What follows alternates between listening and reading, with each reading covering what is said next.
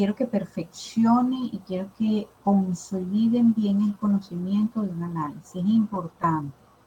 Este, usted se tiene que llevar la base en este semestre de entender por qué, para qué debo hacer un buen análisis, entender que hay que hacer un análisis con diagnóstico y concluir, porque de allí va a salir la propuesta de diseño y la respuesta de diseño, la propuesta de diseño es una respuesta a lo que está sucediendo en el sitio, a lo que hay eh, en el sitio y la información del sitio y de todo lo que hay alrededor y de todo lo que hay en la norma que hay que cumplir. Entonces es importante, ¿verdad? Este, que eh, tengan en cuenta que esto es algo que ustedes tienen que aprenderlo de pe a pa, ¿verdad? Porque es como la cartilla que deben de utilizar para todos los semestres de aquí en adelante. Este, ahorita hay un grupo que está presentando problemas porque este, se les está pidiendo lo que yo, yo le estoy pidiendo a ustedes. Es un nivel superior y entonces eh, se les está pidiendo un análisis, claro, mucho más profundo, un poquito más intenso, con los mismos puntos, los mismos puntos que yo les di a ustedes, este, un poquito más profundo. Este, y sin embargo no han hecho el, análisis completo, no lo han proyectado como debe ser. Algunos se brincaron unas cosas allí para poder hacer una propuesta. Entonces, este, la idea es que entonces no, no han concluido, este, quieren hacer una propuesta sin conclusiones. Las conclusiones de allí van a sacar los criterios de diseño el cómo lo van a hacer. Entonces es importante que ustedes entiendan por qué del análisis, por qué del diagnóstico. Vuelvo y lo repito y yo lo comparo a veces con un médico. Yo voy al médico, mire doctor, he tenido, tengo, he tenido tres días de fiebre, pero tengo un ardor en la garganta y casi que no puedo tragar. Este, y me dan unos pollazos en el oído pero también tengo una inflamación hacia el lado del, bien, del, bajo vientre, este, el abdomen, ta, ta, ta, ta, y empiezo a explicar. Él empieza a notar y va a relacionar una cosa con la otra. Y va a decir, bueno, mire, usted tiene una gran infección que hay que ver si está alojada en el riñón, está alojada en la vejiga, en el intestino. Eso le está produciendo eh, si la tiene de mucho tiempo, es posible que se le ido desarrollando y este, le ha ido subiendo, entonces eso tiene relación con la garganta, por eso es la fiebre, pam, pam, pam, pam, pam, pam. Hay posibilidad de que pueda ser porque tiene una bacteria, puede ser eh, que tenga una deficiencia de esto. Entonces él va a ir diagnosticando con todas las características que él examinando. Entonces él me va a examinar a ver cómo tengo la garganta, él me va a examinar los oídos, me va a tomar la tensión, me va a tomar la temperatura, va a ver el color en mi cara, en mis ojos, este, el color de, la piel, eh, de repente me va a tocar en el abdomen, este, ah, bueno, le va a dar su golpecito, etcétera, etcétera, y entonces va a determinar ahí, ah, bueno, esto tiene que ver con esto. Por tanto, vamos a hacer un examen de orina, ¿verdad? para determinar y tiene que hacer un oro cultivo para determinar si esa infección proviene de alguna bacteria y ver qué bacteria es para ver qué antibiótico le vamos a mandar. Se tiene que hacer este, eh, este examen de sangre, pero con este perfil especial donde se va a determinar tal cosa.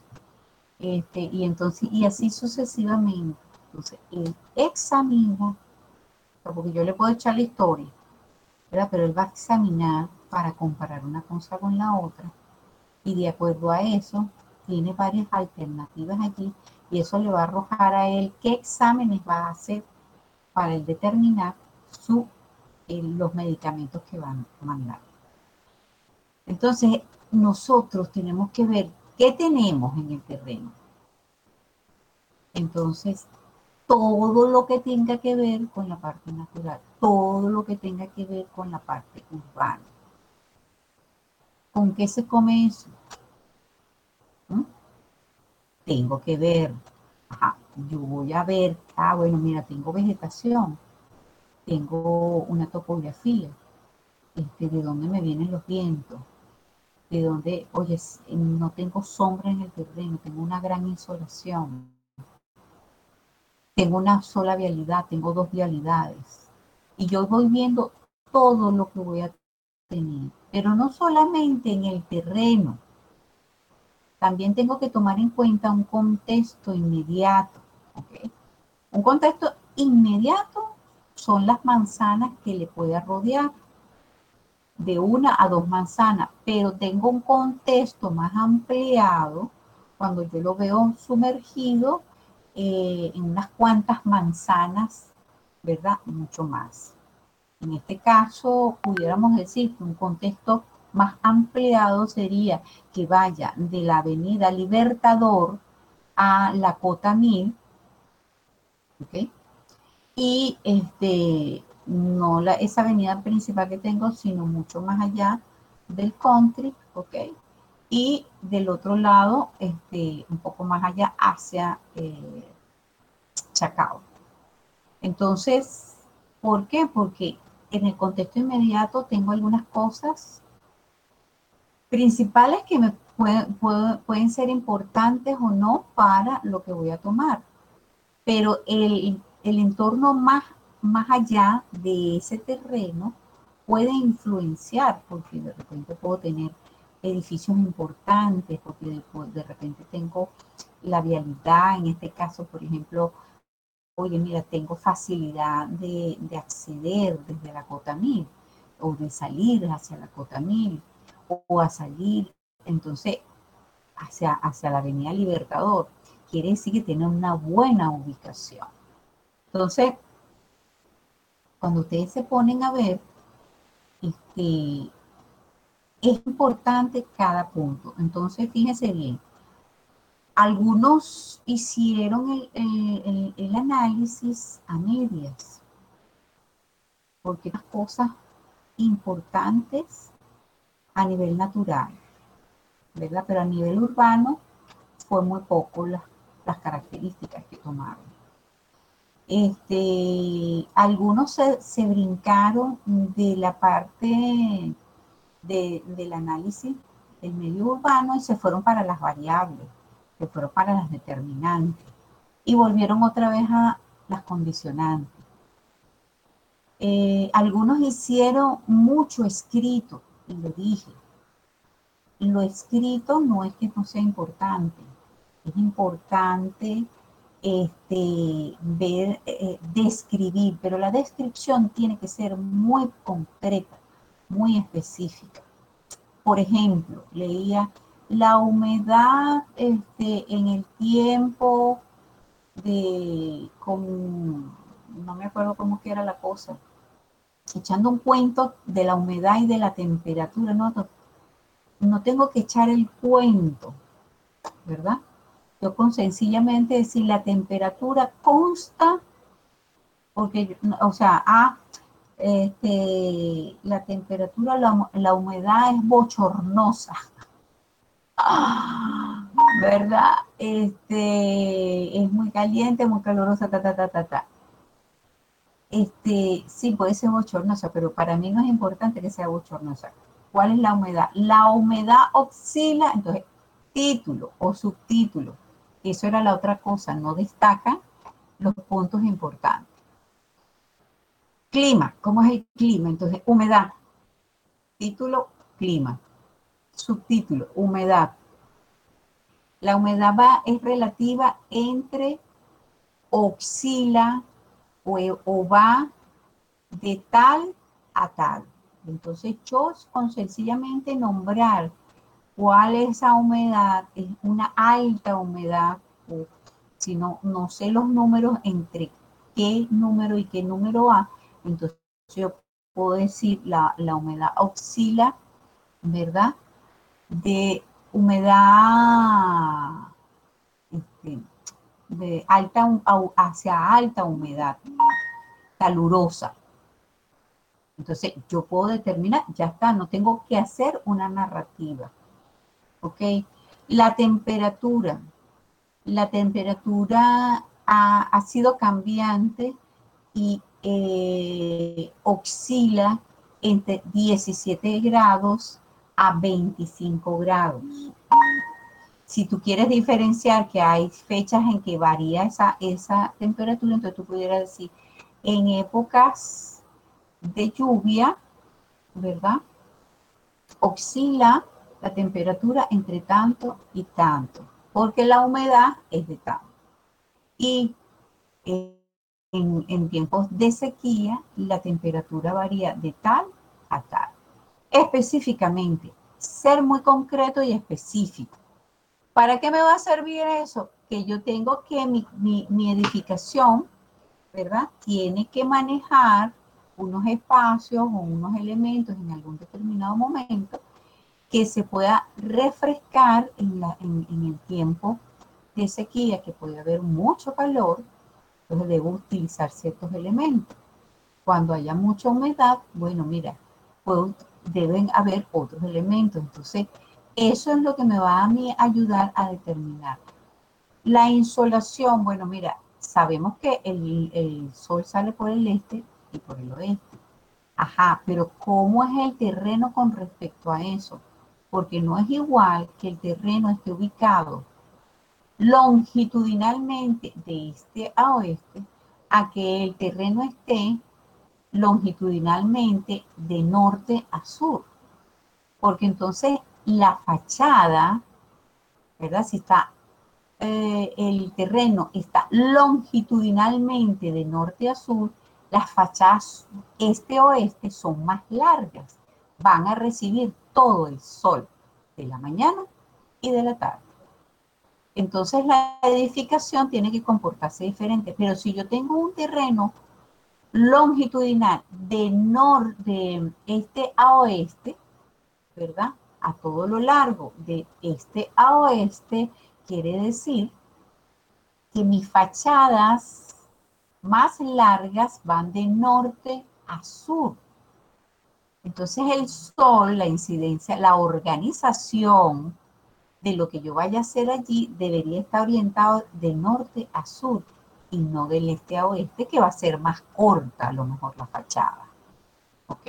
Entonces, dependiendo del tamaño del terreno, perdón, este, ustedes van a ver cómo está ubicada la insolación. Entonces ahí ustedes van a determinar, bueno, la insolación da más hacia la fachada oeste, que es una fachada más larga, este, eh, ¿cuál sería la conclusión? Utilizar elementos que impidan el calentamiento, ¿verdad? Y minimicen o tamicen esa insolación. Perdón. Entonces, lo que yo, yo puedo hacer un estudio del medio natural, el medio físico natural, que habíamos dicho este, que era insolación, ¿verdad? clima, humedad, vientos, vegetación, topografía. ¿Ok? Una vez que yo estudio eso, hago, puedo poner al final de ese estudio, eh, juntas, pues una, una, una conclusión de cada uno de los puntos. Bien, igualmente, medio físico urbano, analizo cada uno de los puntos y al final voy a concluir este, por cada uno. Mira, tengo un solo acceso, debería generar otro acceso. Alguien decía por allí que las vialidades eran algo angostas, ¿verdad? que debía de plantearse otro acceso, dado que como eran angostas, este, eh, había mucho flujo, eh, había mucho flujo vehicular, ¿ok? Este, que bueno, eso no fue la palabra que utilizó, pero había mucho tránsito, por lo que entonces podía congestionarse. Eso es una conclusión. Yo sí analizo cómo son las vías, ¿verdad? De que hay, hay que poner de cuántos canales, de cuántos sentidos, ¿ok? Entonces yo puedo decir con propiedad de que entonces la vialidad es muy angosta, es de dos canales, uno de ida y uno de vuelta, y hay mucho flujo vehicular que entonces va a, se va a congestionar si genero una entrada por ese lado al terreno. Entonces ahí ya yo tengo una conclusión. Entonces yo voy a determinar otro acceso, que yo pueda tener la ventaja de tener otro acceso. ¿Ok? Entonces, fíjense, la grama, fueron pocos los que pusieron algunas cosas que se parecían a una conclusión. Este, tienen que llegar a un consenso de terreno. Creo que fue, ay, ahorita no recuerdo acá. Bueno, yo les pienso enviar a cada uno sus acotaciones, pero déjame ver acá no la tengo todas a la mano. Pero había aquí, no recuerdo cuál era el que me decía que le había faltado, no sé dónde lo puse ahora, que le había faltado, eh, hizo el terreno muy grande. El terreno llega hasta la curvatura, ¿verdad? Terreno tiene una curvita y no es alargado hacia, hacia el otro extremo, no, es donde está el acceso a la curvita. Y quedó más, más corto. Vamos a ver si aquí son muchos, entonces no. Bueno, yo sé que hubo alguien que el terreno lo acortó de la avenida ¿ok? Y entonces lo alargó de la vialidad que viene en la curva. Entonces sale hacia afuera. Entonces hay que determinar eh, la poligonal del terreno, no la saquen del, de la vista aérea de Google, eh, sino del mapa que les mandé, pues del, mapa cartográfico. Porque entonces este, es más preciso que ustedes puedan levantar la poligonal por el borde pero es más difícil con la, si no lo saben hacer todavía a través de una herramienta que hay de vectorización, donde uno lo mete en, AutoCAD y entonces lo, exporta para después determinar este, las coordenadas este, para que sea más preciso. Si no lo saben hacer, entonces háganlo midiendo en el plano cartográfico, pues el otro que es grisecito, que ahí está más definido los bordes. Entonces hay que definir bien, porque algunos no pusieron el área del terreno. El área es importante. ¿Ok? El área es importante. Entonces todos tienen que manejar la, el mismo, la misma área. Eh, si hay una diferencia de, de unos milímetros, bueno, eh, o centímetros, pudiera ser pero si son 14, son 14. Si son 16, son 16. Pero no, uno no puede tener un, 16, otros 15, otros 14. No. El terreno es uno solo. La delimitante, hasta donde va a llegar el terreno, está fácil y algunos lo captaron, que es donde están las palmeras, ¿verdad? Ese borde que delinea allí, de ahí para adentro cambia. Este, hasta ahí está la palmera. Esa, esa es la longitud esas se lanzan una, una, casi una perpendicular, no es tan perpendicular, pero hasta la avenida, ¿verdad? Mm, del golf. Este, vamos aquí, me están preguntando algo. Sí, Marlo, me llegó tu trabajo, me llegó un poquito tarde, ¿no?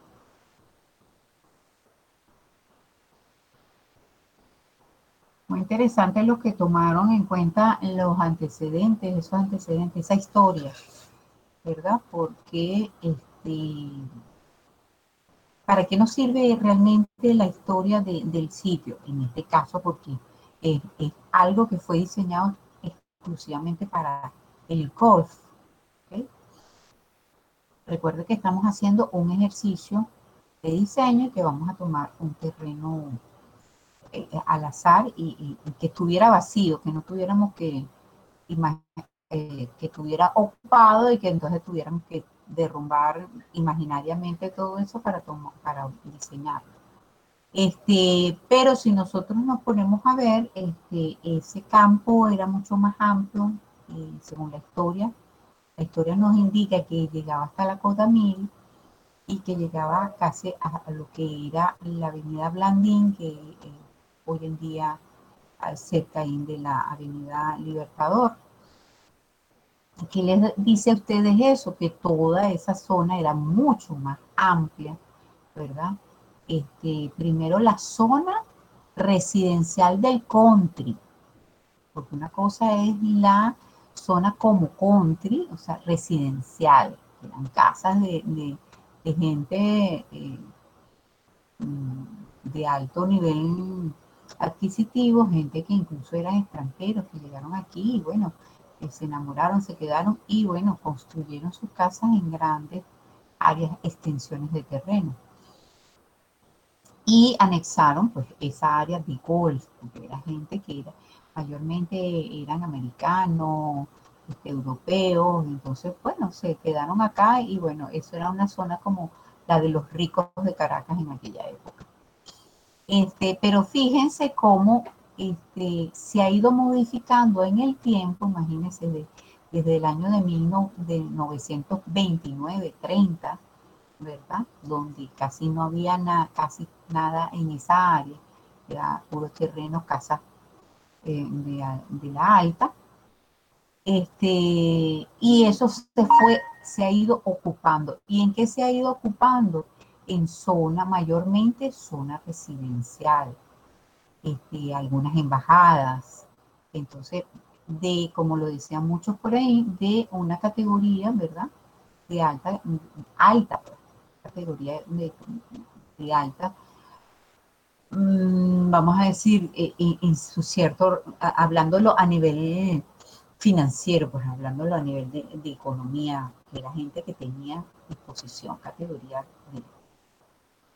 Entonces, fíjense bien,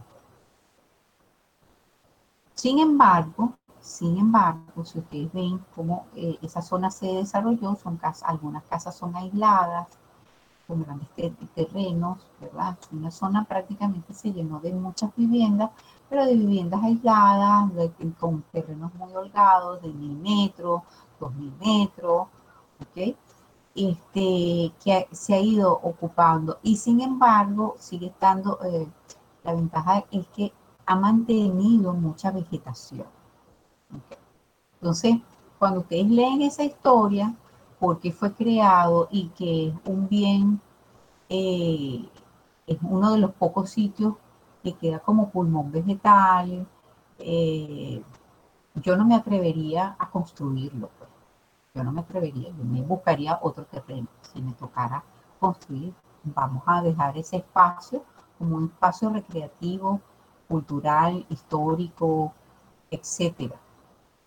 Pero bueno, siempre hay intereses, siempre hay intereses.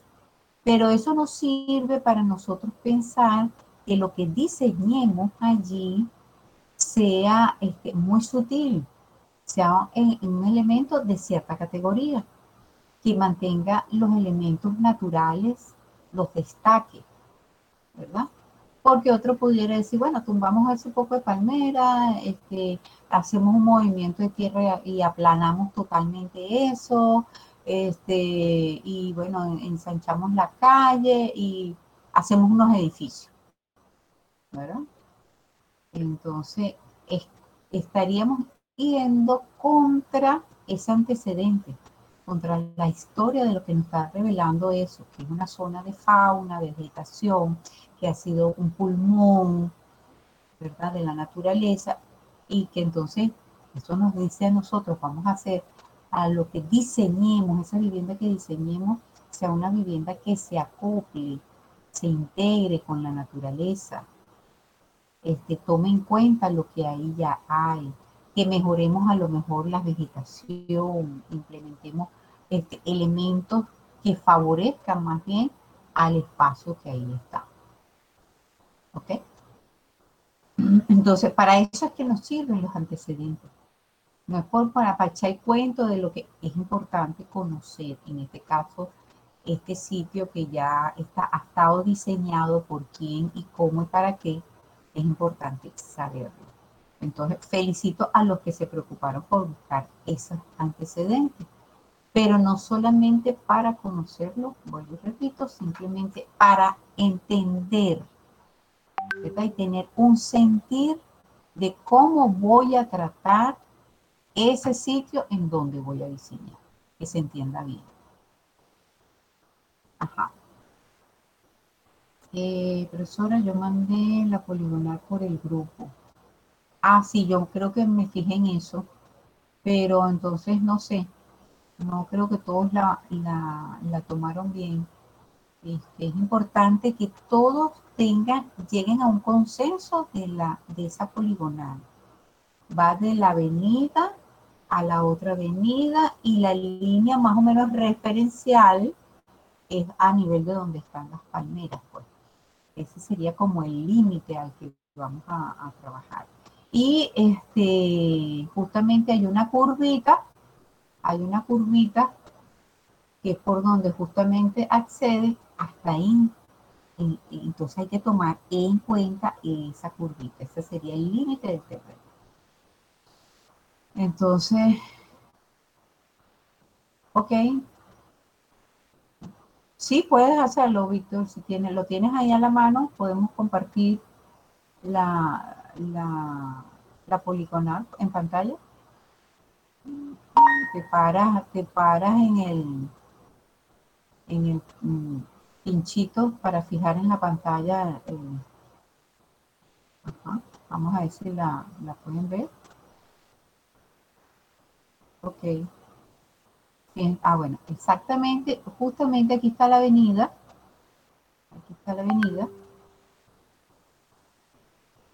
Iría por aquí, ta, ta, ta, ta, por aquí y va a cruzar.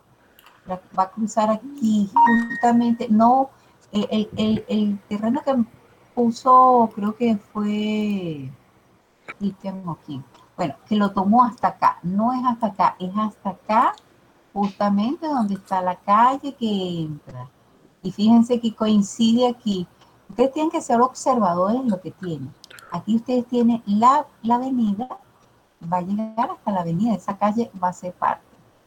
Este, esta calle Moedán, nosotros tenemos que ver, eso lo tienen que analizar ustedes. Si toman esta y esta calle la amplían para entrar acá, ¿ok? Y eliminaríamos esta calle, o si entramos aquí, directamente, esto lo dejamos como un gran emplazamiento para hacer algún elemento recreativo para el terreno. Y fíjense que aquí hay una, aquí hay una calle, ¿verdad? Si nosotros trazamos una recta aquí, o si nos conectamos aquí, fíjense que termina con estas palmeras que vienen aquí. Esto es la sombra, esta no es, las palmeras vienen aquí si nosotros trazamos una línea completita, pa, pa, pa, que llegue hasta acá.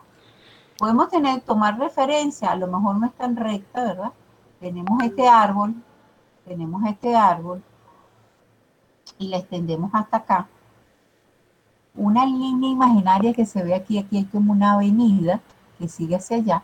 Entonces, bueno, justamente podemos tomar aquí, aquí están las palmeras, nos venimos aquí, o podemos subirnos, inclinarnos un poquito para unir este, este centro de este árbol con este y extendemos acá.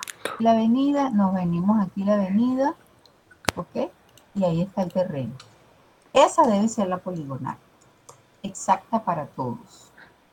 Entonces, este, no te escucho, Víctor.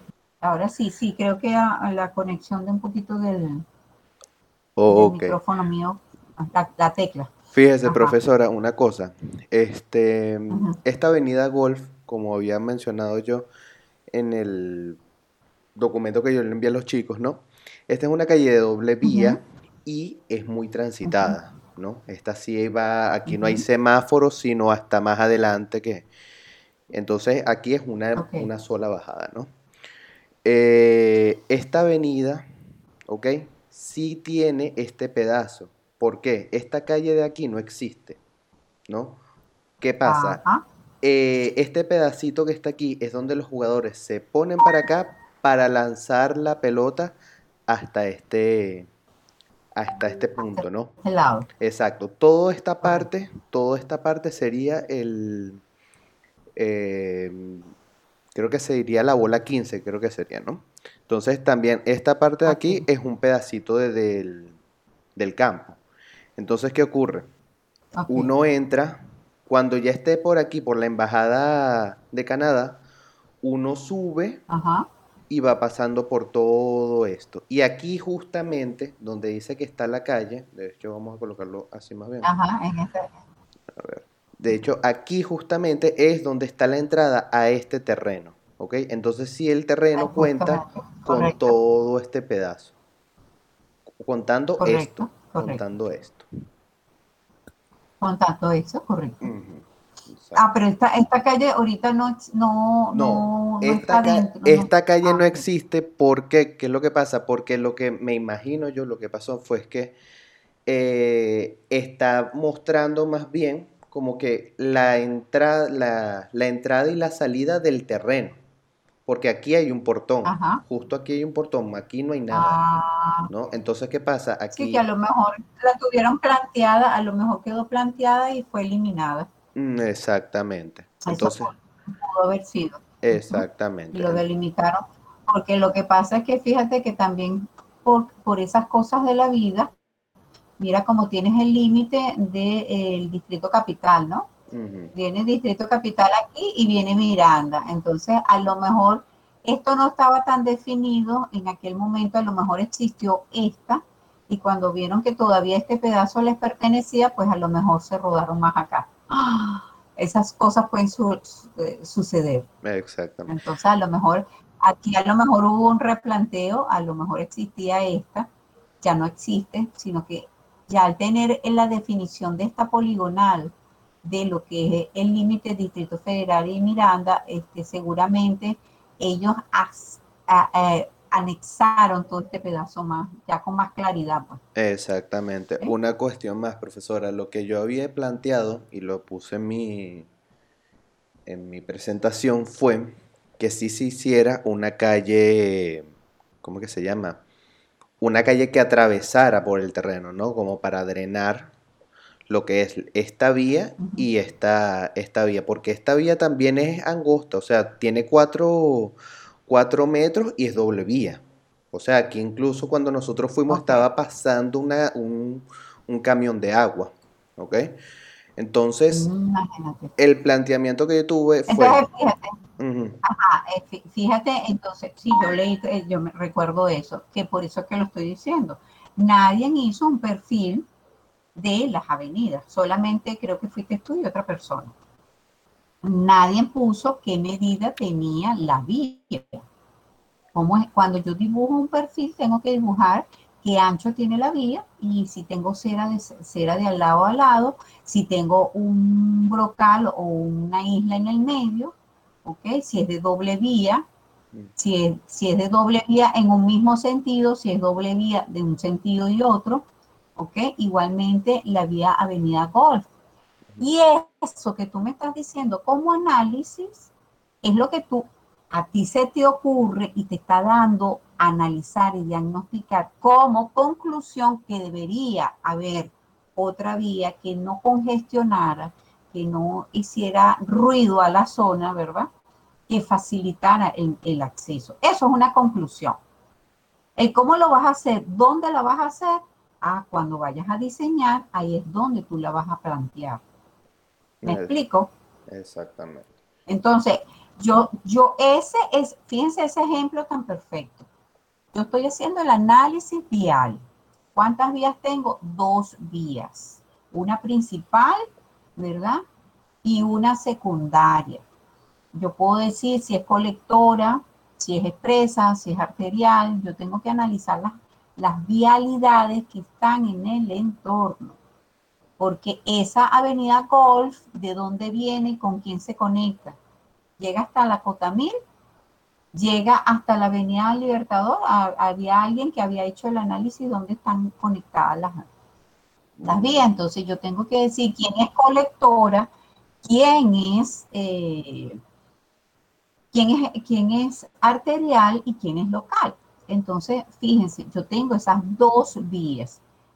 ¿Qué tengo que hacer yo? Decir cuánto mide cada vía y hacer su perfil. ¿Cómo es el flujo peatón? ¿Cómo es el flujo vehicular? ¿Es alto, medio o bajo? Y entonces eso me va a determinar a mí qué conclusión. Ah, bueno, en vista de que tengo dos vías nada más, que son muy concurrentes, de alto flujo, de este, que son muy angostas, que son en dos, en dos sentidos, ida y vuelta, este, va a generar congestionamiento para acceder al sitio a diseñar. Eso es una conclusión. Después que yo analizo lo demás. Y entonces, eh, ya cuando vaya a diseñar como criterio, se, plan, se, establece, establecer una vialidad, ¿verdad? Establecer porque los criterios se, se, afirman, ¿ok? Es afirmativo con un verbo afirmativo. Eh, se eh, va a establecer una vialidad anexa al terreno o nueva para generar desahogo al terreno, para no congestionar. Entonces, la propuesta se hace en ese criterio, bueno, ya se hace donde tú la plantearías. ¿Ok? Ese sería tu criterio. Generar una vialidad nueva para acceder o crear un acceso nuevo al terreno para no generar congestionamiento vial. ¿Sí se entiende? Espero que se entienda para todos. Bueno, ok. Ya podemos entonces quitar la, imagen. Este, entonces es importante, esto, esto nos sirvió para ese ejemplo de lo que yo les quería decir.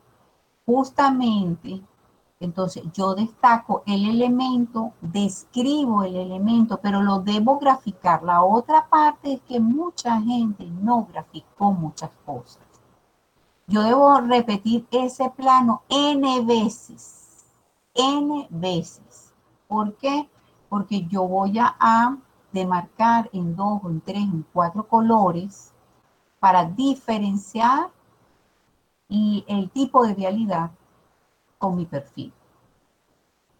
Yo, si es alto flujo, debo marcar, señalar las idas y este, los sentidos de la vialidad. ¿Ok? Usaría flechas. Este, eh, usaría el perfil para describir, ¿ok? Eh, las medidas de esa, de esa vialidad. Si tengo árboles de lado y lado, si tengo una, una, una isla central, este, o no tengo nada, sino simplemente tengo los dos canales. Este, tendría que hacer un plano para indicar si hay flujo peatonal, dónde es mayor el flujo y dónde es menor. Este, todo debe ser graficado en plano. Recuerden que ustedes son estudiantes de arquitectura. ¿Y cuál es el lenguaje del arquitecto? el grafismo, el dibujo, flechas, puntos, leyendas, ¿ok? No es que no van a escribir, claro que van a escribir, pero no es que me echen un cuento de dolor y lágrimas y entonces no me sacan ninguna conclusión y entonces no entiendo nada, no sé cómo se ubica eso. Imagínense que yo tengo que mandar esta información a cualquier otro país que no conocen. Ellos tienen que saber dónde están los nombres de las avenidas. ¿Dónde están los nombres de las avenidas? Tengo que tener un plano con las avenidas, los nombres de las avenidas, los sentidos de las avenidas.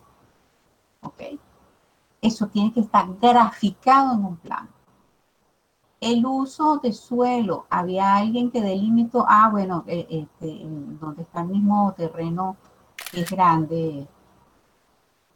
Este, marqué los cuadritos de las casas primordiales allí. Amarillo las residenciales, rojas comerciales y ya un, un pedacito. No, yo debo analizar el contexto inmediato y un poco más allá del contexto inmediato. ¿Ok? Entonces hay una codificación que rojo es comercio, amarillo residencia, pero amarillo es residencia de densidad baja, naranja es multifamiliar, ¿ok? Área verde de color verde, pero entonces si hay iglesia es morado, si hay educacional. Entonces cada uso que tengo alrededor en el contexto tiene una codificación yo debo saber qué tengo para decir que tengo, bueno, hay, un 70% que es residencial, unifamiliar o bifamiliar, o hay un 30% de multifamiliar, o hay un 50 y 50 y, hay un 10% en áreas comerciales. Entonces, el hecho de que yo dibuje sobre el plano lo que hay, visualmente yo voy a entender entonces, nosotros debemos darle y enseñarle a la gente más visualmente, gráficamente la información. Eh, si me explico? ¿Sí me están entendiendo? ¿Me están llevando la, la idea? Las fotos. Este, las fotos, nadie dice, o solamente uno creo que fue que vi, que indica de dónde son tomadas las fotos. Vamos a, eh, eh, Víctor, pon otra vez la imagen, disculpa. Pon otra vez, ya que la tienes ahí a la mano, pon la imagen otra vez del terreno. Yo debo copiar, yo debo tener el terreno y señalar. ¿Cómo puedo señalar? Puedo enumerar, puedo colocar un ángulo, ¿ok? Este, ajá, ok. Yo debo de indicar quizás uno, dos, tres, cuatro, cinco, y, o usar una flechita, ¿verdad? Con el número y al, alrededor, en lo posible, colocar las fotos para yo tener referencia. Porque yo más o menos me conozco el terreno, pero y el que, por ejemplo, algunos de sus compañeros que no puede ir al terreno, ustedes tienen que orientarlos si le van a pasar la información. Nadie se copia de nadie, simplemente yo voy a poner, mira, esta foto que tengo aquí va aquí, esta foto la tomé de aquí, esta foto la tomé de aquí. Y con, con solamente indicar, enumerar de dónde a dónde se tomó la foto y tener las fotos en el entorno del terreno, ya la persona puede ubicarse, entender, hacer un recorrido del terreno visualmente, haciendo la, ubicación de la foto. Hay, hay, una manera que podemos también indicar que es mm, la forma de un ángulo, ¿verdad?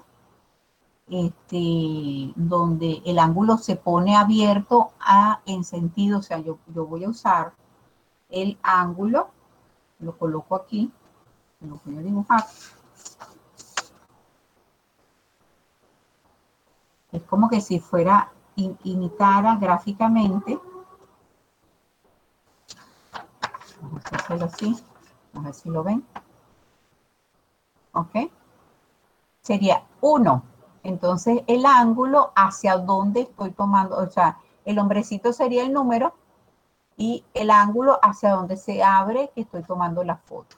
Esa es una manera gráfica de señalar hacia dónde, de dónde a dónde estoy tomando la foto y desde qué punto. Entonces yo puedo colocar un punto en el acceso, entonces estoy para aquí viendo hacia el acceso o del acceso hacia afuera o de la avenida aquí hacia afuera o de subiendo aquí hacia allá. Entonces yo voy indicando, pero tengo que tener Las fotos no tienen que ser gigantes, sino que sean visualmente, ¿verdad? Que se puedan visualizar, pero colocadas alrededor del terreno. Las que no quepan, las que no quepan, bueno, ya teniendo su número indicado en el, terreno, las puedo seguir en la otra lámina.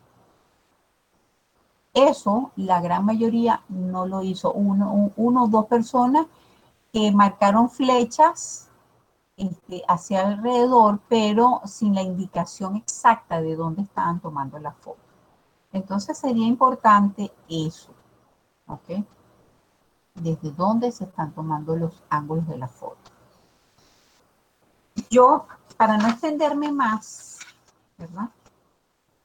Yo les voy a enviar este, algo que les pueda, que les pueda servir para autoevaluarse y ajustar las cosas que faltan, porque faltan elementos. Volvemos a hacer repaso y tomen su lápiz y papel. ¿Ok? Yo igualito se los voy a, enviar, le voy a enviar un, ejemplo. Fíjense que yo le envié un ejemplo del parque. Este, eh, porque eso fue un trabajo más sencillo, sin embargo, fíjense toda la cantidad de cosas que aparecen allí. Entonces, vamos a tomar otra vez el orden. Ah, algo antes que se me olvide que me acabo de acordar. No podemos, creo que fue Luis, Luis, Luis Rivas, creo, si mal no recuerdo, que trabajó en, eh, en Word. Este, debe ser en PowerPoint porque es más fácil exportar las imágenes, hacerle los dibujitos, las flechas, los arcos, para hacer los vientos que puedan ser ondulantes, o sea, le puedes poner color, o sea, mejor trabajar en PowerPoint que en Word. Pero aparte de que trabajando en Word, la diagramación es fatal y eso fue un trabajo a medias. Entonces, nunca pongan el norte ni para abajo ni para ningún otro lado. Si yo tengo el terreno y el terreno es vertical, pero el norte lo tengo hacia arriba, bueno, así va. Pero yo no puedo poner el terreno así porque así lo veo más bonito, horizontal, y el norte lo voy a poner para allá. No. Si el terreno está así, y así va para el norte, así es que tiene que ir.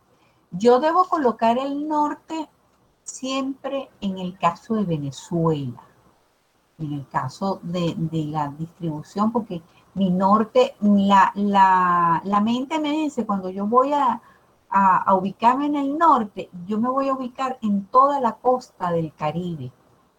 Entonces yo el norte, ah, mira, los vientos vienen de, de allá del Caribe. ¿verdad? Entonces, entonces ya yo sé dónde me voy a orientar, cómo más o menos estoy orientada en cuanto al este oeste. Pero nunca puedo poner el, norte hacia abajo. Yo debo manejar la colocación del norte de acuerdo al terreno. si yo lo voy a, mover, ¿verdad? yo no lo puedo mover sino en el sentido de los 180 grados. O sea, yo puedo tener un momento dado el norte aquí, el norte aquí, el norte así o el norte así. Máximo. Pero nunca el norte mirando hacia abajo. ¿Ok? Ni, ni, hacia abajo ni en ningún, nada que venga en este sentido. De los 180 hacia abajo. ¿Ok? Entonces el, el reno siempre va en este sentido va a estar horizontal, ¿ok? Con respecto al norte. El norte debo colocarlo siempre hacia arriba. Eso que se les quede bien claro. Cuando decían voltearlo, este, tienen que tener una justificación muy valedera para eh, colocar el norte en otro sentido. Bien, entonces, eh, lápiz y papel. Yo de esta manera le voy a pasar la cotación a cada uno, ¿ok? Pero, pero ya y les voy a mandar un ejemplo, pero vayan a otros ejemplos para que vayan autocorrigiendo lo que hicieron. Tienen que cuidar los tamaños de las letras de los títulos, por ejemplo, en el caso de, eh, no sé si fue Learning o que trabajó con blanco y rojo y las letras eran blancas sobre rojo, este, muy grande los títulos.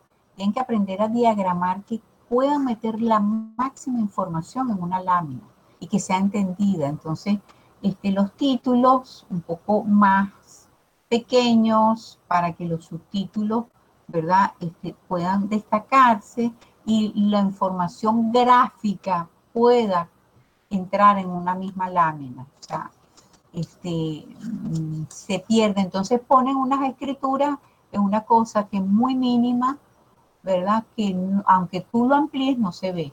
Entonces eso también tienen que cuidarlo.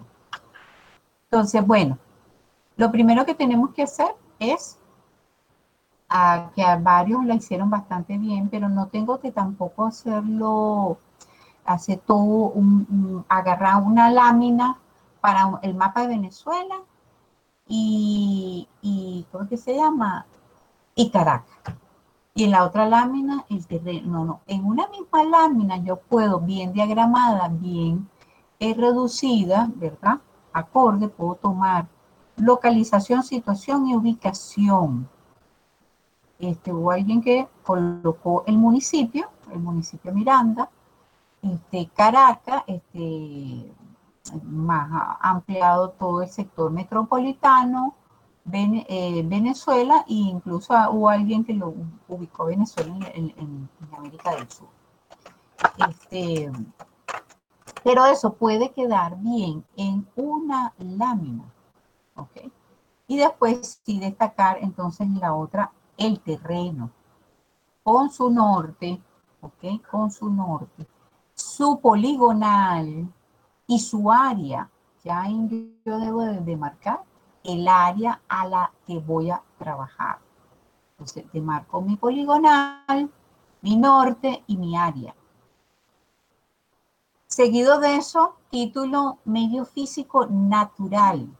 En ese medio físico natural, bueno, ya lo he marcado en, el anterior plano, pero entonces yo voy a marcar aquí en el medio físico natural orientación, vientos, insolación, vegetación, topografía con su pendiente. ¿Qué es pendiente? Es la inclinación o la conformidad de cómo es el terreno. Si es una pendiente suave, si es totalmente plana o si es semiplana con algunos ondulamientos, entonces yo debo colocar allí pues, una baja quizás un 1% o menos de un 1% en pendiente. ¿Ok? Este, con descripción de una topografía suave. ¿Ok? Este, alguien creo que consiguió, no sé, eh, las líneas, las cotas de nivel de esa zona. De repente son dos cotas que entonces son insignificantes. El movimiento en clima, humedad y temperatura. Eso en una lámina perfectamente cabe si lo saben diagramar. ¿Cómo es el clima? Tal, tal. ¿Cómo es la humedad? Oscila entre tal y tal. En épocas de, sequía tal, en épocas, o sea, muy concreto y específico. Temperatura. Bueno, la temperatura oscila entre tanto y tanto. Para épocas de lluvia quizás en tal. Para épocas de sequía tal. Eso, eh, específicamente bien concreto. ¿ok? Luego brincamos de allí al medio físico urbano. No me voy a las determinantes. Ojo.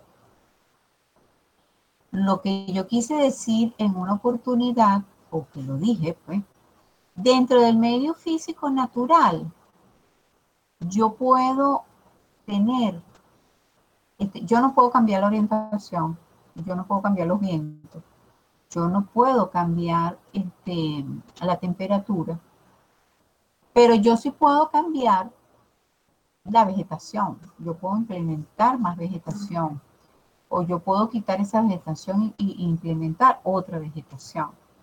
¿Ok?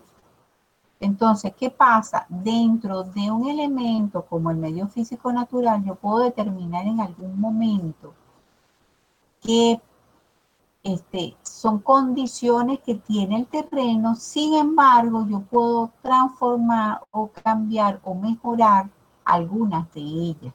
Y ya eso hace que esa condición pueda variar, ¿ok? No me lo malinterpreten, porque creo que lo, que lo confundieron un poco. Entonces, yo dentro de las condicionantes, yo puedo definir por ejemplo, si yo tengo un río que me atraviese el terreno, eso es una condición del terreno. La condicionante es la condición que tiene el terreno, que está descrita allí, que la veo, que la palpo. Si aparece un río, por ejemplo, a mitad de, que me atraviesa el terreno, yo puedo deducir ¿verdad? Que ese, ese río, si no tiene mayor cauce, este, si no tiene un mayor volumen de, agua, yo puedo canalizarlo. Entonces, eso sería un análisis, dentro del análisis sería una conclusión, dado a que me divide el terreno en dos, este, se plantea que pueda ser embaulado o sea canalizado hacia otro lugar donde me pueda favorecer al terreno. Ustedes están viendo eso. Entonces, yo puedo, una condición que tiene el terreno, la puedo variar, ¿ok? La puedo para mejorar y mm, que no me afecte el, diseño y que más bien me ayude a mejorarlo, ¿ok? Que se entienda eso puede ser variada, pero no es una variable, sino que puede ser variada. Sea, yo dentro de las condiciones que tengo puedo variar algo que tenga que favorecer. Dentro del medio físico urbano, están anotando, ¿no? Medio físico urbano. ¿Qué tengo dentro del medio físico urbano? Copiemos. Vialidad. ¿Qué voy a hacer en la vialidad? Los sentidos de la vialidad. ¿Cuánto mide la vialidad? ¿Cómo se llaman esas vialidades? Porque tengo que identificarlas, ¿no? Entonces, dentro de un plano yo puedo tener la identificación de las vías. Este, yo tengo, tendría que hacer dos planos allí. El inmediato del terreno y el terreno dentro del contexto para yo ver, ajá, cómo se conecta, cuál, es, cuál sería una, eh, una vialidad arterial, una local y una colectora. ¿no? ¿Cómo, o cómo se enlaza ese terreno con las demás vialidades, o sea, porque eso es parte del acceso al terreno, las vialidades. Entonces yo tendría que definir las vialidades a nivel del entorno y del contexto y ah, los sentidos el tamaño de la vialidad, ¿ok? Y sus perfiles. ¿Cómo es el flujo vehicular? Entonces ahí vamos a hablar si es alto, medio o bajo. Vamos a hablar del flujo de, eh, peatonal, si hay alto, medio o bajo. Entonces yo puedo utilizar una leyenda. Yo puedo utilizar círculos, cuadraditos, puntitos mm, este, de color. Entonces puedo poner este, de acuerdo a la zona. Bueno, en, esta avenida es de flujo medio. Es, un círculo azul. Y en esta avenida es un cuadrito de alto flujo peatonal. Entonces un cuadrito este, amarillo. Entonces yo debo utilizar tanto leyendas, que esté graficadas en el plano, ¿verdad? Como su identificación, si es alto, medio o bajo. Okay. Entonces puedo usar las formas con color. Este, indicar el acceso, pero el acceso a quién? Al terreno y el acceso que tiene él con respecto al terreno con respecto y el terreno con respecto a las demás vialidades. ¿De dónde viene esa avenida Golf? ¿De dónde viene esa avenida Moedano? Este, ¿Cómo me conecto si yo vengo, por ejemplo, por la avenida Libertador? ¿Cómo subo yo de la avenida Libertador hasta el terreno? Entonces, es los accesos del entorno, del contexto urbano, eso se llama contexto urbano, y este, el acceso del terreno. Pues son dos accesos, el inmediato y el del entorno a cómo llego yo al terreno. ¿Por qué? Porque si es de fácil acceso, eso es una ventaja. Si es de difícil acceso, me cambian muchas las condiciones. Entonces, la condicionante del acceso es importante. Muchos no la marcaron. ¿Ok? No, no estudiaron de cómo accedo, sino marcaron un puntito y ya. Accedo por aquí. Ajá. ¿Y cómo yo llego ahí? ¿Cómo yo llego al terreno? Importante. Las visuales que tiene el terreno. Bueno, obviamente estamos en una zona natural bellísima, pero este, cómo se ve el terreno desde afuera y cómo se ve el terreno desde adentro. Entonces, hablar de las visuales que yo tengo. ¿Por qué? Porque este, eso me va a influenciar en el terreno. Yo no voy a hacer un búnker de vivienda si tengo unas visuales maravillosas en el ambiente. Entonces, ahí tienen ustedes un criterio a manejar cómo van a ser esas viviendas cuando yo en el terreno voy a, tengo maravillosas visuales. ¿Hacia dónde las tengo? Debo indicarlas gráficamente. Recuerden que todo esto debe ser vaciado gráficamente. Nadie se le ocurrió, y, yo me imagino que también fue por la premura, este, la rapidez y que se, se, fueron a que si pedían el permiso, si lo dejaban entrar, etcétera, etcétera. ¿Ok? Pero casi nadie, por decir que nadie, habló de los servicios, cómo es el drenaje, el título es Servicios de Infraestructura. Vuelvo a repetir, medio físico natural, título.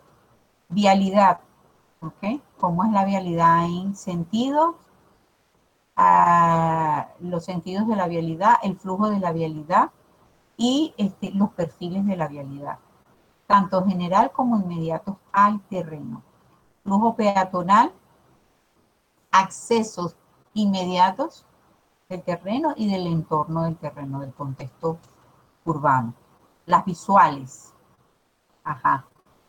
El título, el subtítulo siguiente, servicio de infraestructura drenaje, acueducto, electricidad, teléfono, aseo y gas.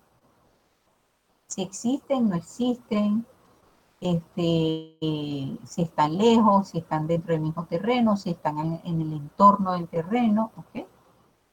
Entonces debo señalarlo. Entonces, un plano para demarcar todos esos elementos, esos servicios de infraestructura. Y el que no hay, no existe o se intuye, que este, viene de, otra, de otro lado, no, no, está, viene del otro terreno, ¿verdad? De la casa de gol, o no sé, de repente viene de, de arriba y no está inmediatamente en, ese, en esas calles, ¿ok? Eso también habría que ver. Luego, el terreno está inmerso dentro de la ciudad, dentro de un contexto. Entonces tenemos que estudiar la trama urbana. ¿Qué es trama urbana?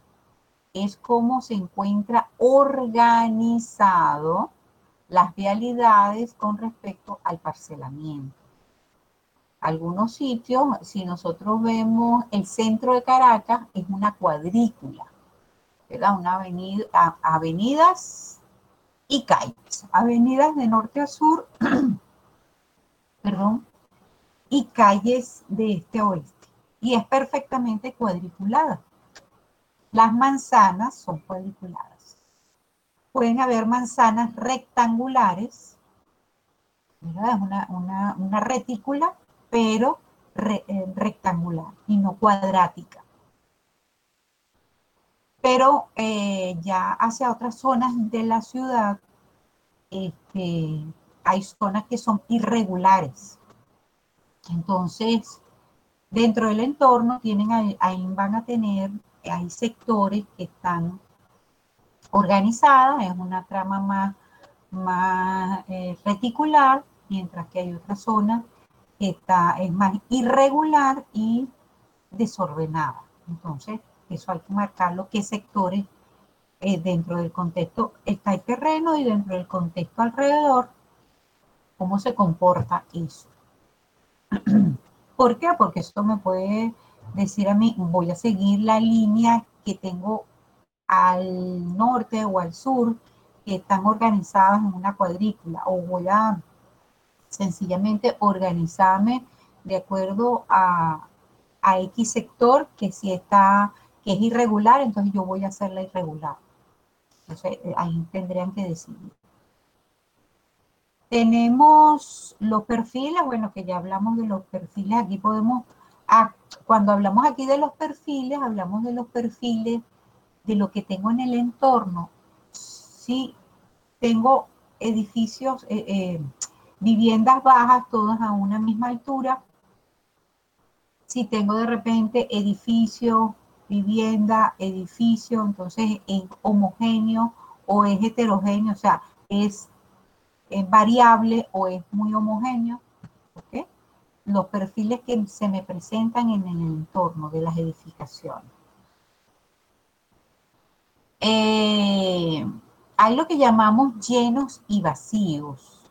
Cuando nosotros hacemos un plano del contexto y comenzamos podemos utilizar lo que llamamos fondo y figura.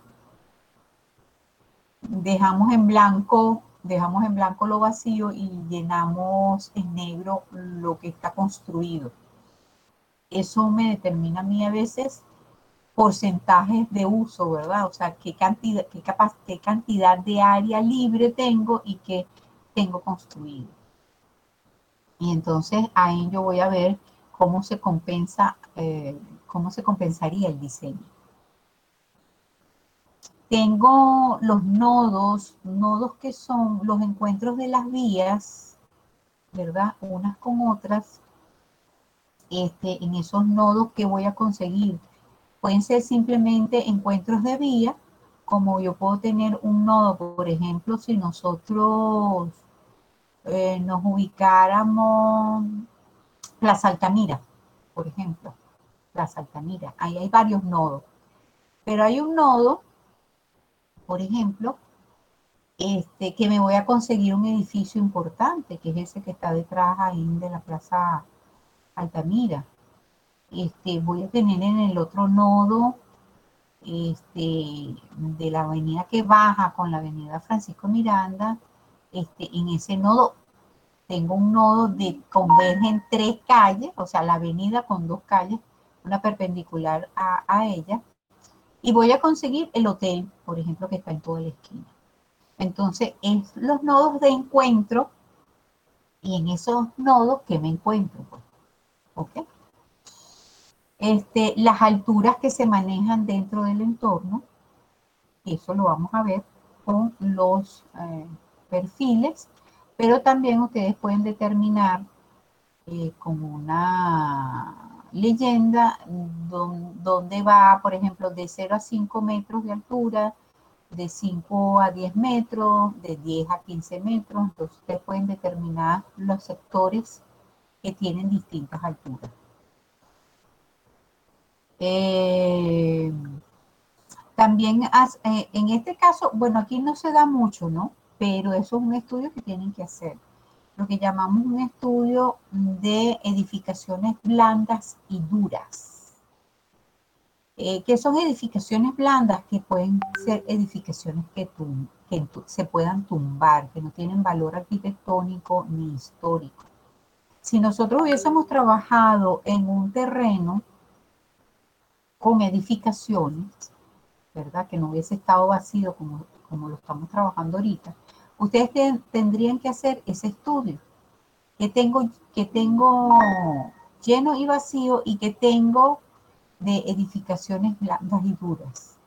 Entonces, en el caso de ese terreno tendrían que marcar todas las, todas las, las, edificaciones que vamos a tumbar, porque si estuviera lleno, ¿verdad? Lo, lo, vamos a tumbar, entonces todas esas serían edificaciones blandas, entonces yo puedo decir que puedo demarcarlas en blanco y las duras en negro, o, o puedo determinar, casi siempre se usa blanco y negro por, por el hecho de, de la diferenciación para ver la parte de, ocupación porcentual.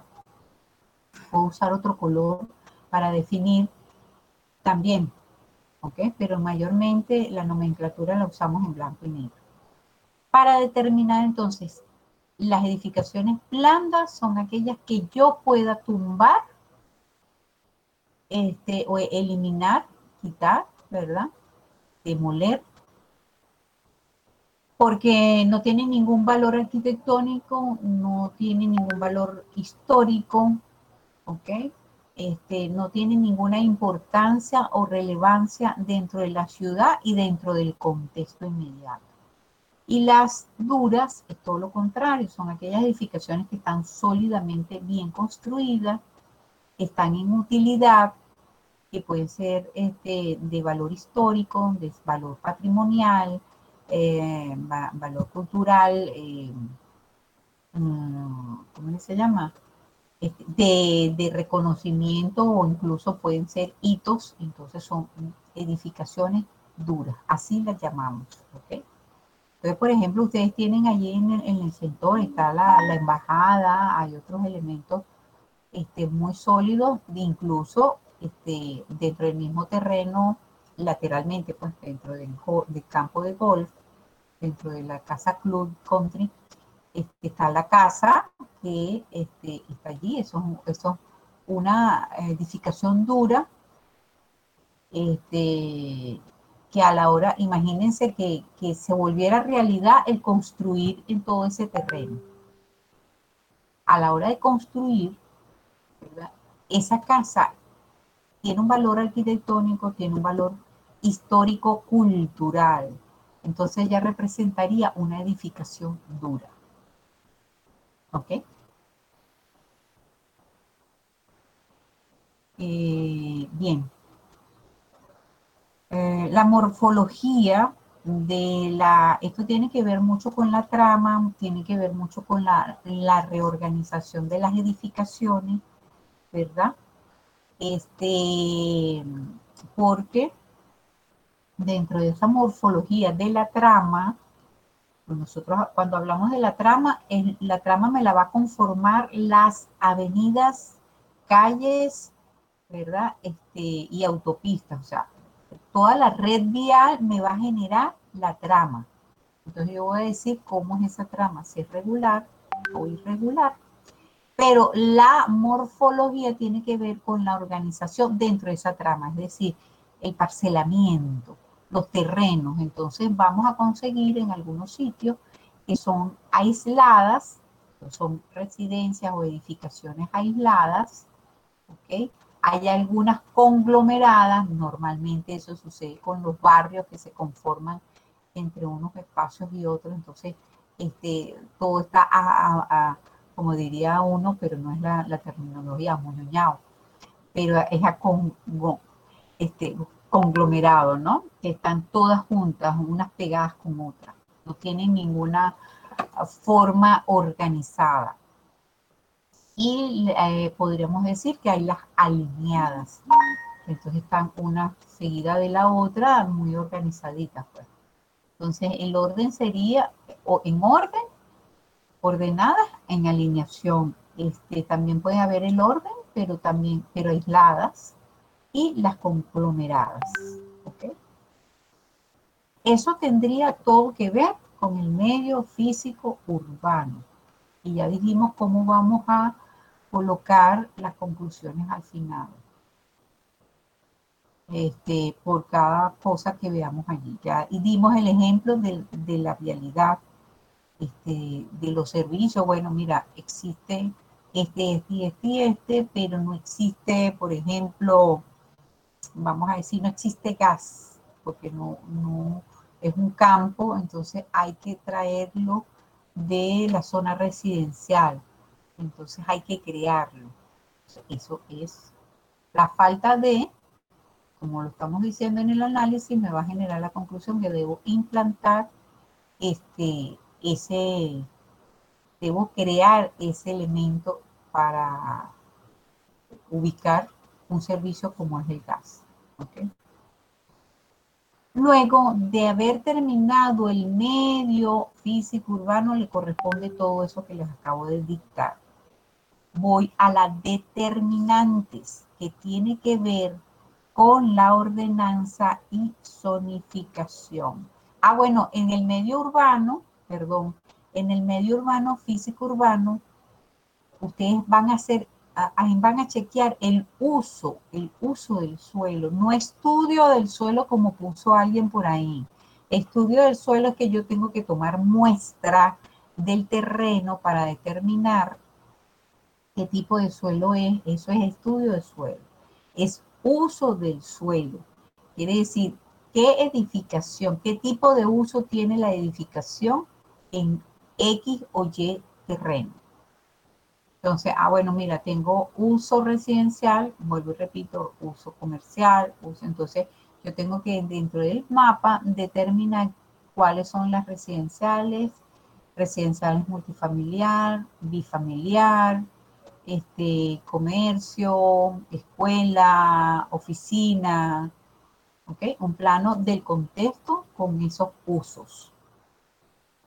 Pero cuando voy a las determinantes, la determinante me va a dar un uso del suelo de acuerdo a cómo está la zonificación dentro de la ordenanza de ese terreno. Obviamente, si nosotros buscamos, la ordenanza les va a arrojar que eso es una zona cultural recreacional de parque paisajística, ¿verdad? Pero, ¿cómo ¿cómo van ustedes a justificar hacer viviendas allí? Porque yo tengo un entorno de viviendas. Yo tengo un entorno de viviendas. ¿Cuál es la que más prevalece? Vivienda unifamiliar, bifamiliar o multifamiliar. Y me voy a guiar entonces en la gaceta, en la ordenanza, cuáles son los tipos de residencias que me dan allí para yo adecuar, adecuar, porque vuelvo y les repito, eso es eh, un terreno que no es para vivienda ahorita, ¿ok? Pero que lo vamos a colocar como vivienda por ser el ejercicio que estamos haciendo y que nos va a fundamentar lo que tenemos en el contexto el mayor porcentaje que tengamos en el contexto es lo que vamos a utilizar y es la que entonces nos va a indicar en la ordenanza, que es una determinante, ¿verdad? ¿Cuáles son las variables urbanas que voy a utilizar? Entonces debo buscar si es residencial, bifamiliar o unifamiliar, este, o si es eh, unifamiliar aislada, entonces la, ordenanza va a tener los distintos tipos y yo voy a escoger una que va a estar con, va a competir, ¿verdad? Va a ser compatible, perdón, compatible con el entorno. Eso me va a dar a mí, entonces es cuando yo voy a escoger, ah, bueno, es vivienda unifamiliar. ¿Qué porcentaje maneja? Entonces voy a tomar los requerimientos y características que me va a decir. Vivienda unifamiliar, ajá, altura, altura de fachada, eh, porcentaje de ubicación, porcentaje de construcción, áreas computables, áreas no computables. Entonces, toda esa numeración, los retiros, etcétera, etcétera, voy a colocarlos pero no a colocarlos y ya, ¿qué artículo es ese? Sino que también voy a hacer el cálculo. Si yo tengo de terreno, ya yo tengo el terreno, me dio 16.590. Entonces, esa es la cantidad de terreno que tengo y voy a sacar en función, voy a sacar un porcentaje de lo que puedo, la cantidad que puedo construir y la cantidad que puedo ubicar. Y entonces, bueno, más o menos eso me va a dar a mí qué categoría voy a tener de vivienda. ¿Ok? Según ese. Debo, alguien puso algo sobre la densidad de la población, ¿verdad? Es importante de la población que tengo en el entorno. Entonces, si la mayor parte es residencial, multipliquen más o menos una casa de cada casa que esté al entorno inmediato por 5, por 4.5 o por 4, más o menos van a ver qué población se maneja ahí y que, bueno, pudieran establecer más o menos con la población de un entorno más grande. Y de allí, todo eso debe ser plasmado en la mayor parte. Ah, bueno, de ahí van a sacar todas las cuentas. Y de ahí entonces van a, a justificarlo con la zonificación está establecido que alguien creo que consiguió el planito de zonificación de lo que está allí demarcado, entonces es lo que les va a fundamentar que sea residencial. Dado que la zonificación general del contexto urbano es residencial con un elevado porcentaje, entonces nos vamos a fundamentar de que el diseño que vamos a realizar es residencial que ya prácticamente se los estoy diciendo, ¿no? Pero tienen que poner plano de zonificación, de cómo está zonificado de acuerdo a la ordenanza del municipio. Eh, la está manejando, entonces según ustedes es el municipio Chacao, ¿verdad? pertenece eso. Esos serían todos los puntos a graficar, a graficar. Recuerden que este, flechas, leyendas, ¿ok? Todo lo que puedan utilizar con colores, círculos, demarcar zonas, rayitas, ¿ok? Entonces, todo lo que sea graficación. Yo les voy a enviar algún material este, para que entonces vean distintos ejemplos eh, que no son perfectos algunos porque también tenían sus deficiencias, pero entonces para que entiendan más o menos lo que necesitamos hacer. Lo que requieren de ajustar. Voy a pasarles el listado, para, ya deben haberlo copiado, pero les voy a pasar el listado y les voy a pasar un, un modelo, este, algunos modelos para que vean y para que se autoevalúen y corrijan. Importante entonces tener conclusiones, eso de todo, de, cada, de cada punto, el medio natural, el medio urbano, ¿ok? Y de las determinantes. Cálculo de los números que voy de acuerdo a esa poligonal. Ya debo de tener un área quizá igual para todo el mundo igual para todo el mundo. Este, porque lo que hizo uno no lo hizo el otro. Algunos este, hicieron, mm, se quedaron como en, la, en el medio físico natural y el medio urbano fue muy escueto, muy, muy limitado. Y entonces aquí hay que tratar todos esos puntos este, algunos graficar, algunas graficaciones, algunas diagramaciones este, se ven interesantes, pero entonces eh, se sobresalta más la diagramación o, el diseño del fondo de la página que la información. Pues recuerden que debe resaltarse más la información que lo que tengo en el fondo. Es importante. Bueno, creo que ha sido bastante larga la conversación. Eh, después se saturan entonces no, no, procesan toda la información. Este, con esto pueden irse autoevaluando qué me faltó y qué no me faltó.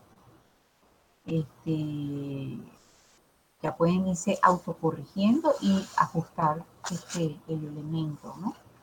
Porque entonces les voy a dar chance para que esta semana, hasta el fin de semana, puedan ya tener ajustado eso. Bueno, yo pienso que incluso un poco antes, este, para que podamos revisar nuevamente y poder hacer la propuesta. Pero eh, les voy a mandar adicional mientras van haciendo el ajuste de esto, la siguiente asignación para que, porque también es investigativa. ¿okay? ¿Qué van a investigar? Bueno, van a investigar tipologías de viviendas. Ya como más o menos tienen una idea de cómo es el, sitio, cómo es el ambiente, qué, qué nivel de vivienda y saben cómo es el terreno, cómo debería ser esa vivienda. ¿Verdad? Entonces tendrían que buscar tipologías de viviendas en ciertas categorías, ¿verdad? ¿Qué van a hacer? Van a analizar los tipos. Esas viviendas como el estilo, qué tipo de arquitectura, este, cómo están compositivamente armadas, qué, cuáles son sus características, sus, sus criterios con que son hechas ¿Para qué? Para que entonces al final ustedes puedan determinar de el estudio de tres o cuatro, cinco viviendas, no sé, las que ustedes quieran escoger, este, cómo están organizadas arquitectónicamente, cómo son los espacios, cómo, cómo son las ventanas, cómo, qué tipo, por eso que dice tipologías. Este, entonces, ¿qué características voy a tomar de cada una de lo que me haya, me haya interesado o me, o me considere yo que este, me sirve para los criterios que voy a manejar, de acuerdo a lo que he estudiado del terreno y lo que debería de ir diseñado allí, para yo poder diseñar mi vivienda. Entonces ahí ustedes pueden ir, a medida que vamos, vamos a ir trabajando a la par con esto, porque hay que corregir esto, que es importante entonces pueden ir adelantando también esa parte. Creo que ha sido suficiente, este, los he saturado bastante porque este tema es importante que les quede claro. No sé si alguien quiere preguntar algo en particular, este, no sé si alguien tiene alguna confusión. De todas maneras, uno a uno voy a enviarles su corrección autocorríjanse ustedes, yo les enviaré los detalles, qué faltó, qué no faltó, qué no está bien, qué no está... La, muchos dejaron de graficar muchos elementos, ¿ok? Y los, el estudio sobre más, más sobre la parte del medio físico urbano está muy deficiente, muy deficiente. Entonces ustedes tienen que comenzar a trabajar esto para que, hablen en esa terminología. Ajá, pregunta Catherine. Profe, acá hicieron una pregunta. Ajá. ¿Para qué día exactamente la presentación? Mira, el que, el que tenga la presentación corregida de aquí al fin de semana, la puede pasar.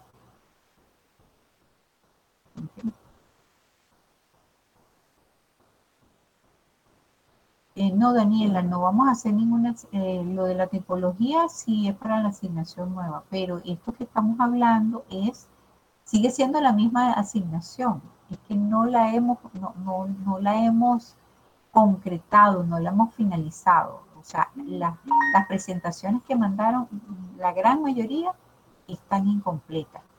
Falta información, falta graficar, falta este, equilibrar eh, escrito con graficación. Eh, información, falta información. Entonces sería agregar y mejorar lo que ya hicieron. ¿Ok, Karen? Eh, Karen. Entonces es realmente agarrar la presentación que tiene y mejorarla, completarla, este, hacer los puntos que no hicieron, eh, sacar las conclusiones por sectores, es decir, por el medio natural, el medio urbano y por las variables, ya, hacer los comentarios que van a servir para posteriormente diseñar. Eso es lo que nos hace falta. Entonces, vamos a seguir trabajando sobre esta área hasta que quede bien pulido, porque de ahí es donde va a surgir todo lo, todo lo demás. Eh, bien, entonces, eh, si alguna pregunta.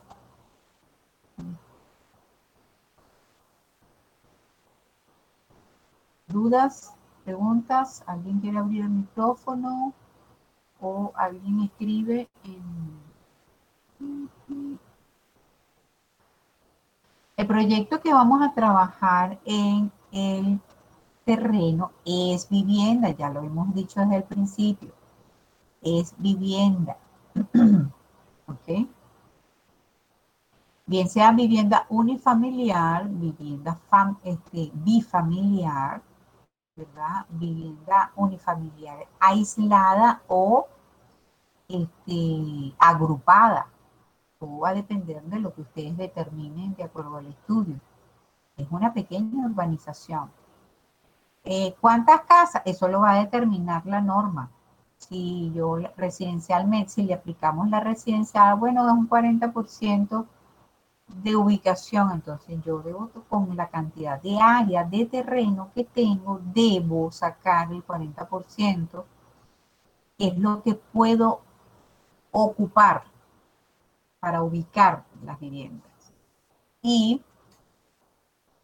ajá, eh, ¿cuánto de construcción? Tanto de construcción. Entonces yo sé que no me puedo pasar de ese número, porque si no, no me aprobarían el proyecto.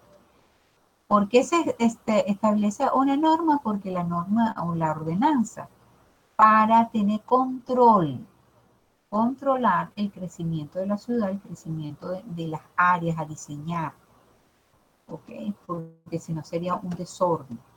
Entonces, este, poder hacer equilibradamente un diseño. ¿Quién controla? Un ente, tiene, un ente tiene que controlar eso. Entonces, por eso se hace una ordenanza para poder equilibrar y estar bajo esos parámetros que ellos establecen. Entonces, a través de ellos se diseña, se hace una propuesta, se hace un anteproyecto, es llevado a la alcaldía con todos sus papeles legales para introducirlo. Eso entra en control urbano es revisado bajo la norma para ver si cumple las variables urbanas según la ordenanza y darle la aprobación o la negación. Si se les niega, se les indica por qué y entonces este, se les dan todas las indicaciones para modificar el anteproyecto. Nuevamente va a revisión. Si es aprobado, ah bueno, si se aprueba el anteproyecto con algunas cositas que ajustar, se ajusta, se modifica lo que haya que modificar y se mete como proyecto para ser aprobado y de la aprobación de construcción. Ese es el proceso. Por eso que la norma es importante cumplirla y adecuarla a la ordenanza. El proyecto hay que adecuarlo a la ordenanza. Entonces, aquí recuerden que es un ejercicio, es un ejercicio de diseño.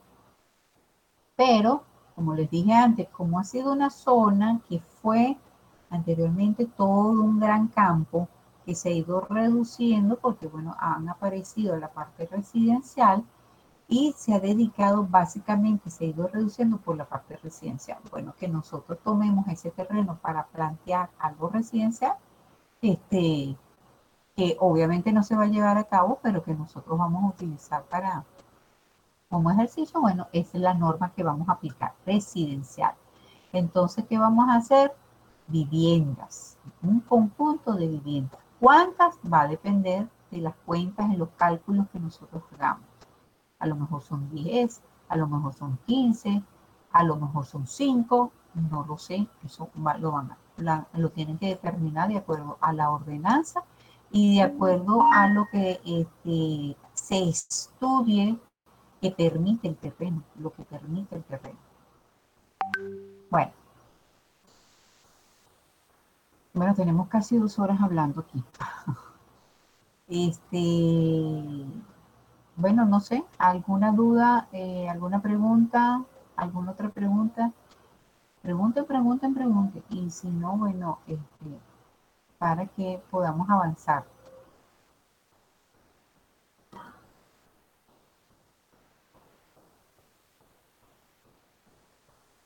Ajá.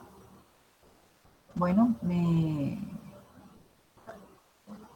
Ah, con el portal, sí. Este, yo estoy terminando de, de armar porque justamente ahora tengo que rehacer un poquito de esto, la extensión eh, de esto que vamos a trabajar, vamos a extenderlo un poco más, entonces, este, para montarlo. ustedes no se preocupen, una vez que ustedes tengan, este, ustedes están trabajando, yo soy la que tengo que apurarme a eh, reajustar el portal. Cuando esté montado ahí, ustedes, yo les digo, ustedes van montando. La ventaja de ustedes es que si tuvieran que haber montado esto en el portal, este, tienen que hacer la corrección, entonces ya tendrían una evaluación sobre este, este, esta primera etapa, ¿verdad? Que no sería muy favorable para muchos. Entonces, eh, vamos a tenerla, hacer la corrección. Por eso que este nuevo está corrigiendo. Este, por eso que le decía que es una dedicación permanente, constantemente, investigar, hacer, hacer, hacer, porque este, hasta que nosotros perfeccionemos.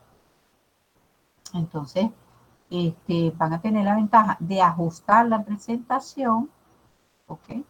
Y de montar la que perfeccione en el portal. Entonces ahí es donde va a quedar con una mejor, quizás con una mejor nota, es lo que aspiramos. Este, bueno, ¿qué más pregunta? Aclarado que ya este, está la organización, aclarado lo del portal, lo del trabajar en el terreno de esto. Eh, ¿Qué más? ¿Qué más pregunta? ¿Todos escucharon? ¿Todos entendieron?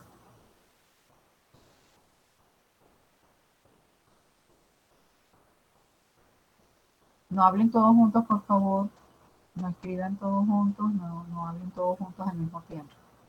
Quiero saber su opinión, este, si entendieron, no entendieron, si les quedó más claro.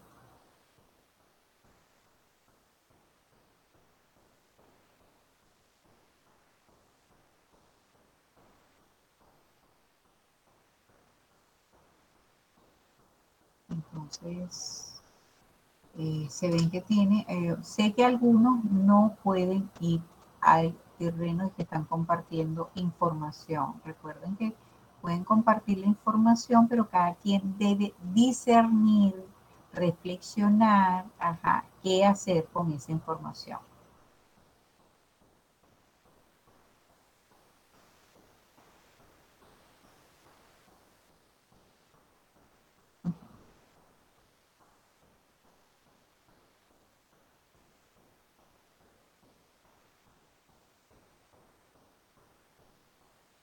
Qué bueno.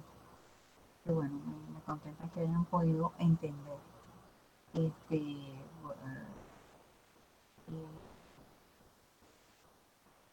bueno, como les dije, bueno, les voy a pasar este listado que ya ustedes debieron haberlo copiado mientras se los estaba dictando.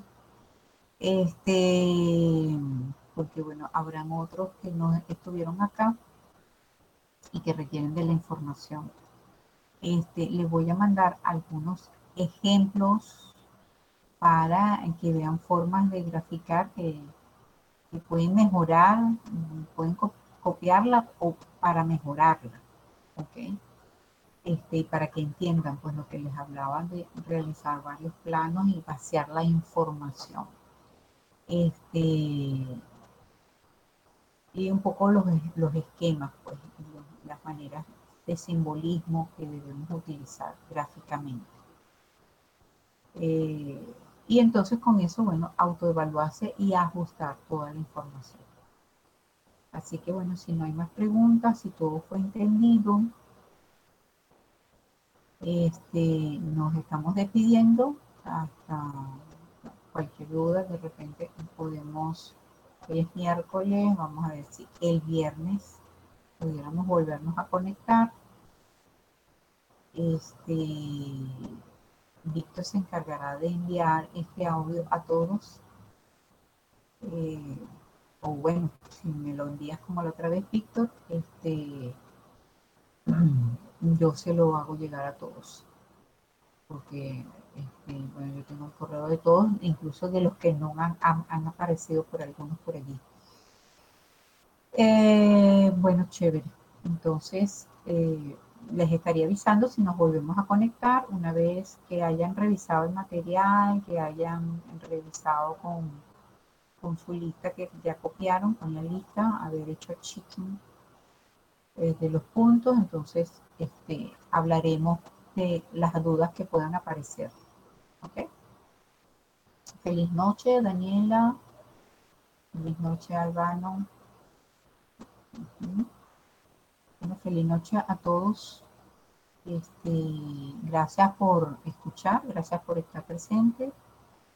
Eh, espero que, bueno, estén a la orden de avanzar.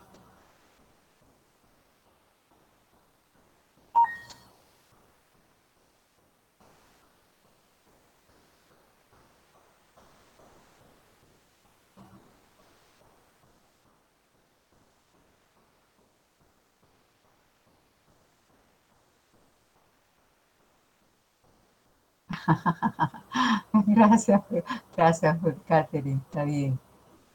Feliz noche.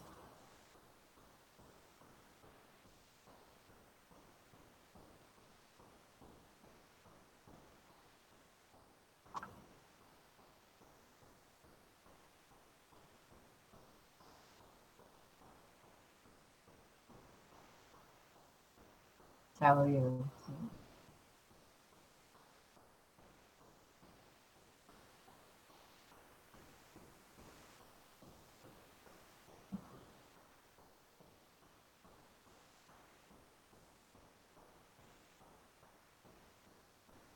Gracias, Víctor.